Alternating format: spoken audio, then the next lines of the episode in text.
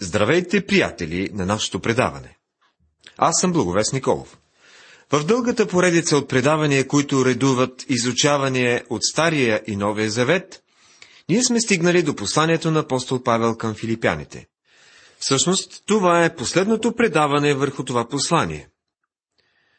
Тази вечер продължаваме темата от миналото предаване – молитвата като тайната на силата в живота на християнина. Чуйте седмият стих от глава четвърта. И Божият мир, който никой ум не може да схване, ще пази сърцата ви и мислите ви в Христа Исуса.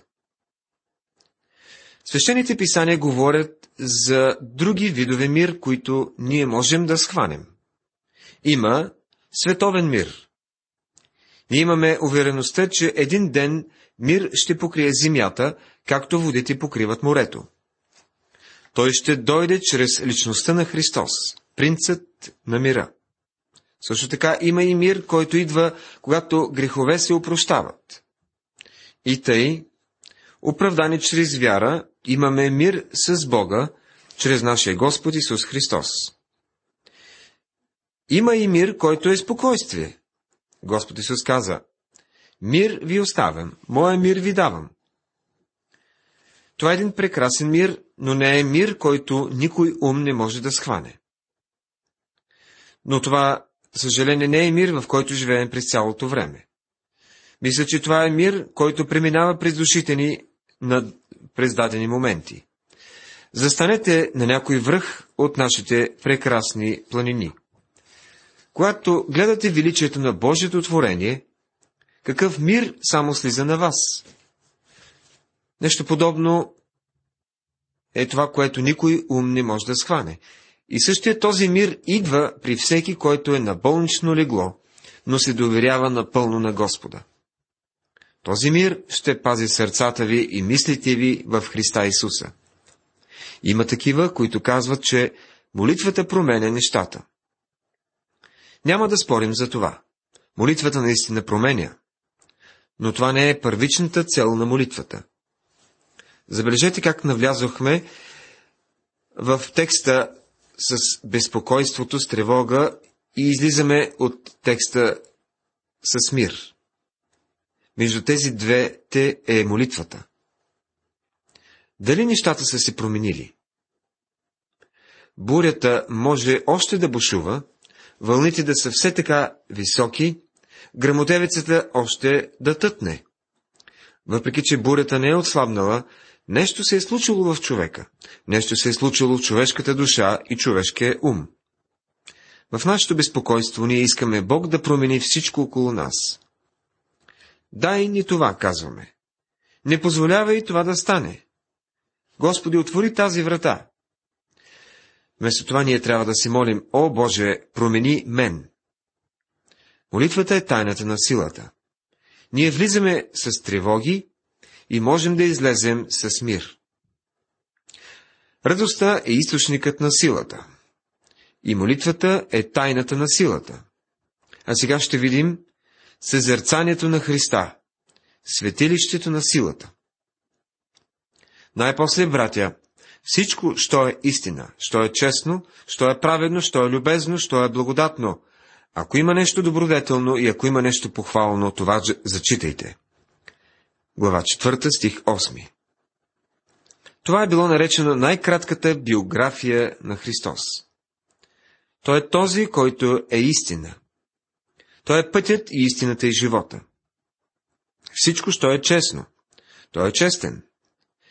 Всичко, що е праведно. Той е наречен праведния. Единственият чист и праведен човек, който е живял на тази земя, е Господ Исус.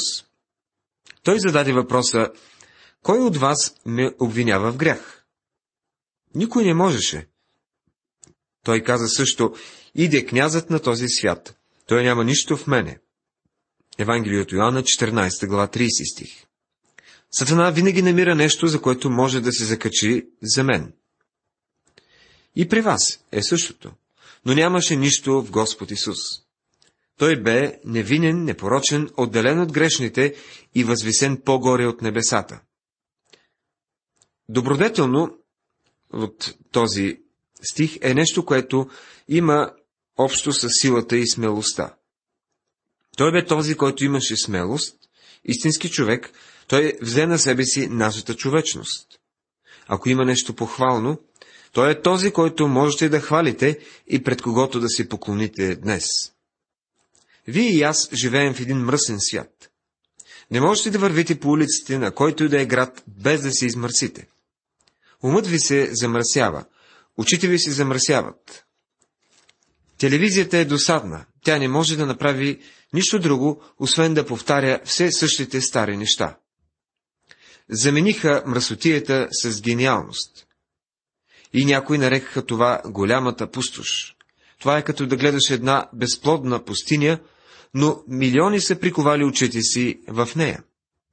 Умовете им са пълни с мръсотия и насилие. Ако един християнин прекарва времето си с мръсотията и съмнителните неща от този свят, то тогава няма да има сила в живота му. Причината да има толкова много слаби християни е, че те прекарват времето си през седмицата с нещата от света, пълнейки умовете си, сърцата си и стомасите си с нещата от света. Ние се нуждаем от светилище. Ние се нуждаем от нещо, върху което да размишляваме, което да пречиства умовете ни. Ето няколко въпроса. Колко време прекарвате с Божието Слово?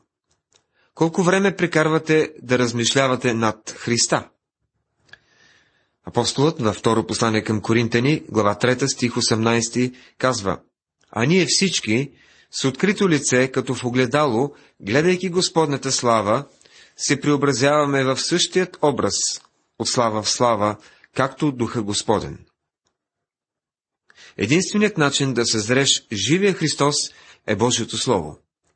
Съзерцавайки го, получаваш свобода, независимост и растеж, които Той ти дава. Колко детински, колко непоследователно е отражението на света върху живота на вярващите. Изумен съм от леснотата, с която християните приемат всеки нов повей на вятъра на всякакви доктрини, които се появяват всеки ден. Те трудно различават истината от грешката. Причината е невежеството по отношение на Божието Слово. Прекалено често хора идват на църква, за да бъдат забавлявани. Някой е казал, че хората идват на църква, за да видят дрехите или да се затворят очите. Изглежда, че много седят за час замаяни, просто за да се почувстват религиозни или набожни. Единствено Божието Слово може да донесе сила.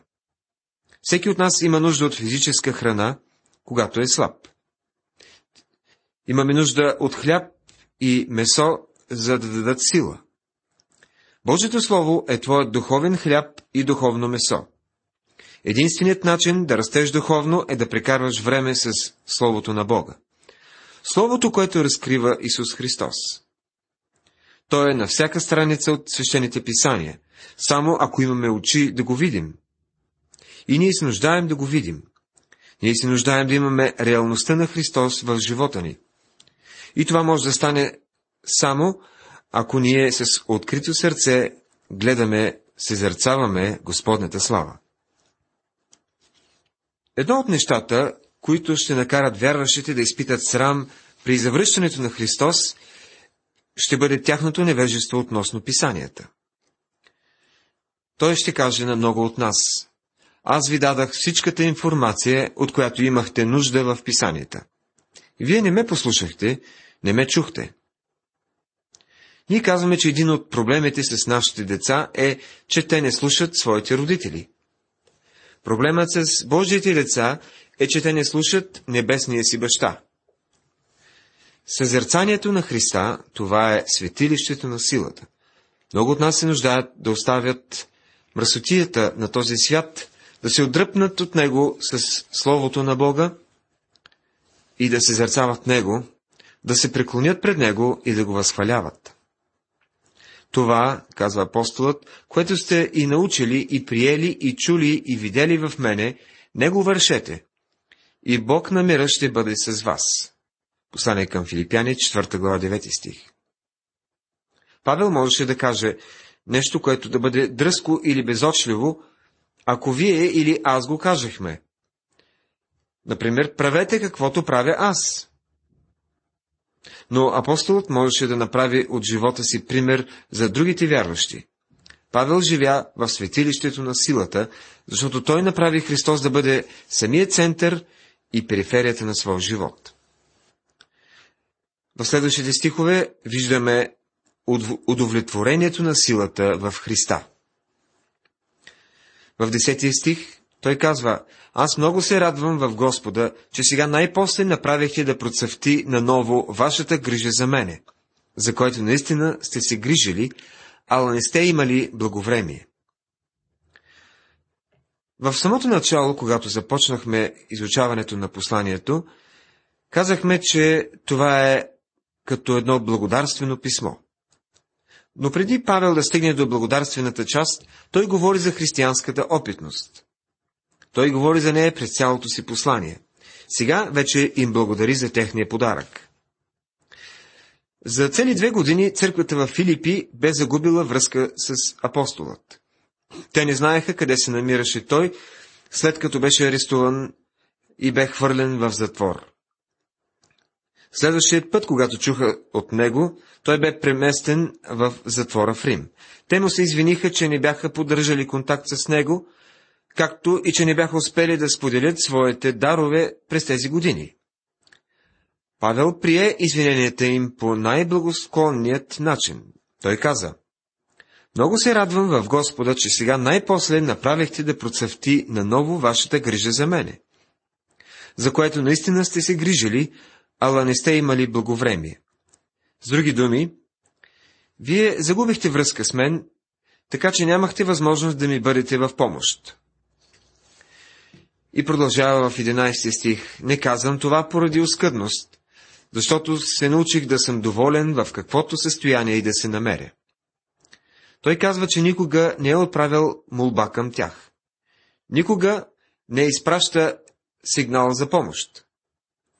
Павел се бе научил да бъде доволен в каквото състояние и да се намираше. Нямаше значение дали беше в затвора или извън него. Много от нас мислят, че ако нещата вървят гладко и ако ние сме на правилното място, тогава ще бъдем доволни. Това означава, че ние зависим от обстоятелствата на живота за нашето доволство. Нашите обстоятелства имат голяма роля относно това как се чувстваме.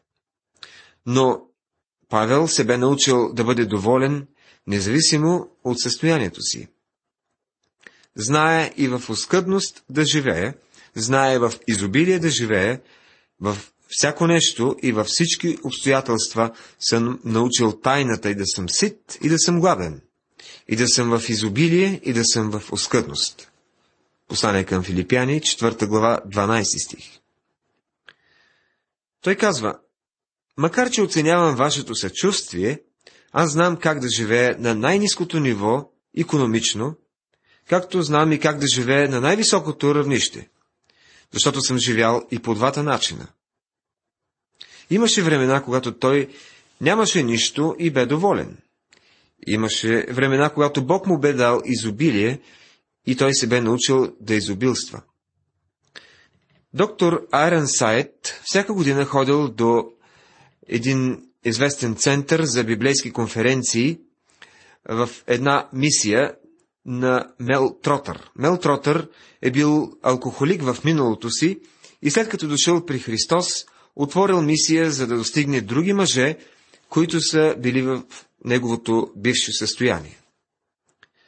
Собственикът на един хотел, който току-що бил построен в този район, е бил алкохолик и бе доведен при Христос от Мел Тротър. И той казал, когато имаш гост или говорител в мисията си, пращай го при мен в хотела. Ще го подслоним безплатно. И когато доктор Айран Сайд пристигнал в хотела, човекът го завел в президентския апартамент. Той, той бил най-добрият апартамент в целия хотел.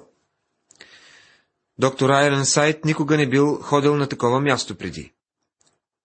И той се обадил на Мел Тротър по телефона и му казал, виж, не е нужно да ме настаняваш по този начин.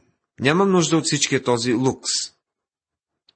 Тогава Мел го убедил, че апартаментът няма да струва нищо на него, нито на мисията, защото е бил предоставен безплатно. И той казал, Павел, апостол Павел каза, че знаеше как да живее и в оскъдност, и в изобилие. Сега ти се учи как да живееш в изобилие за една седмица. Приятели, сега стигаме до един стих, който често е цитиран, но мисля, че има само определени случаи, в които трябва да бъде цитиран. Този стих е предназначен за живота. Той е точно там, където гумата среща асфалта. За всичко имам сила чрез онзи, който ме подкрепява. Послание към филипяните, 4 глава, 13 стих. Или, с други думи, мога да направя всичко в Христос, който ми дава силата. Когато апостол Павел казва всичко, дали той има предвид всичко в буквалния смисъл? Това означава ли, че вие можете да излезете навън и да прискочите къщата си? Разбира се, че не. Апостол Павел казва, мога да направя всичко в Христос. Има се предвид в контекста на волята на Христос за живота ви. Каквото и да е приготвил Христос да свършите в живота си, Той ще ви даде силата да го направите. Каквато и дарба да ви даде Христос, Той ще ви даде силата да я упражнявате. Една дарба е проява на Святият Дух в живота на вярващия. Докато функционирате като вярващ, вие ще имате сила. Един мощен локомотив има огромната сила да тегли една дозина товарни вагони, но само докато е на релсите. Ако излезе от релсите, той е напълно безпомощен. Това е което апостолът казва за себе си. Мога да направя всичко в Христос. Неговата воля са релсите, по които ти трябва да се движиш. Павел не твърди, че, че ние можем да правим всичко. Ние не можем да скачаме така, както един скакалец скача. Аз мога да направя всички неща, които Бог е приготвил да направя от времето, когато Той ме спаси, до времето, когато Той ще ме вземе от този свят. Чрез онзи, който ме подкрепява. Христос е този, който ще ви даде сили и ще ви укрепява, за да можете да направите всичко, както е Неговата воля за вас. Той няма да сложи ръцете ви да ви даде безгранична власт, за да можете да направите каквото поискате. По-скоро ще ви даде способността да направите всички неща, които са в контекста на Неговата воля за вас. Когато вие и аз сме в Христос и се движим по тези релси, ние сме неудържими. Но в момента, в който вие и аз стъпим извън тази славна позиция, която имаме, когато стъпим извън Божията воля, дали чрез грях или по наша собствена воля, ние чрез недостатъчно разбирателство, ние сме толкова голяма развалина, колкото бе и локомотива на железницата извън релсите и няма да стигнем до никъде. Но ако стоим на тези релси, ние можем да направим всичко. Ако прибъдете в мене и думите ми прибъдват във вас, искайте каквото и да желаете и ще ви бъде, казва Христос в Евангелието на Йоанна, 15 глава, 7 стих. Приятелю, крайно необходимо е да сме в Неговата воля, а Неговата воля се определя от познанието на Библията. Толкова много хора чувстват, че ако вземат един кратък курс, то това ще реши техния проблем. Божието Слово е единственият отговор. И този отговор е толкова прост, че не мога да изискам нищо в замяна на него. Може би вие сте започнали да изучавате най-напред Евангелието на Йоанна. Може би то ви се струва много прекрасно, но не спирайте. Има още 65 книги в Библията. Ако изучите цялото Божие Слово, вие ще изучите цялата Божия воля за този живот и ще имате основата, върху която да действате. Има радост, има удовлетворение и наслада в това да си във волята на Бога и да правиш това, което Бог иска от теб. Апостол Павел иска да знаят, че той оценява техния подарък. И това е неговата лична благодарствена нота. И вие, филипяни, знаете, че когато излязах от Македония и почнах делото на благовестието, ни една църква, освен вие, не влезе във връзка с мене за даване и вземане, казва апостолът в 15 стих на 4 глава. Тази църква бе една скъпоценност. И днес има църкви като нея. Те имат едно прекрасно разбирателство и сърце за Божиите неща. Бог ги благославя по превъзходни и чудесни начини. Църквата в Филипи бе близка до тази, до сърцето на апостол Павел. Те бяха тези, които му пратиха подкрепа. Павел бе техен мисионер. Защото и в Солун един-два пъти ми пращахте за нуждата ми. Не, че искам подаръка, но искам плода, който се умножава за ваша сметка. Послание към филипяните, 4 глава, 16 и 17 стихове. Тази църква в Филипи събираше дивиденти за своите заслуги дори до днешно време. Павел им писа това послание, за да им благодари. Ние изучаваме това послание днес и се възползваме от това изучаване. Това е част от дивидендите за техните заслуги. Те имат пакет акции от апостол Павел, ако щете. Те все още имат роля в разпространението на Божието Слово. Но получих всичко и имам изобилно. Наситих се, като получих от Епафродита, изпратеното от вас, благоханна миризма, жертва приятна, благоугодна на Бога. Глава 4, стих 18 Свещеникът в Стария Завет отиваше в святото място, за да сложи тамян на алтаря, и той се въздигаше с една сладка миризма. Един християнин в своето даване е като свещеник, който прави жертвоприношение на Бога. Когато то е направено в правилния дух, то е, както Павел казва на вярващите от Филипи, повече от просто едно дарение или събиране на десятък. Той е жертва, благоханна миризма пред Бога. И това е, което е вашият подарък, когато е даден в правилния дух. А моят Бог ще снабди всяка ваша нужда според своето богатство в слава в Христа Исуса. Послание към филипяните, 4 глава, 19 стих. Мислейки за тяхната жертва да снабдят неговата нужда, Павел ги уверява, че Бог ще снабди за всички техни нужди. Той ни казва всички техни искания. Той не включва луксозни предмети, но всички техни нужди. Въпреки това Бог снабдява с луксозни предмети много пъти. Когато Той направи това, това е в повече.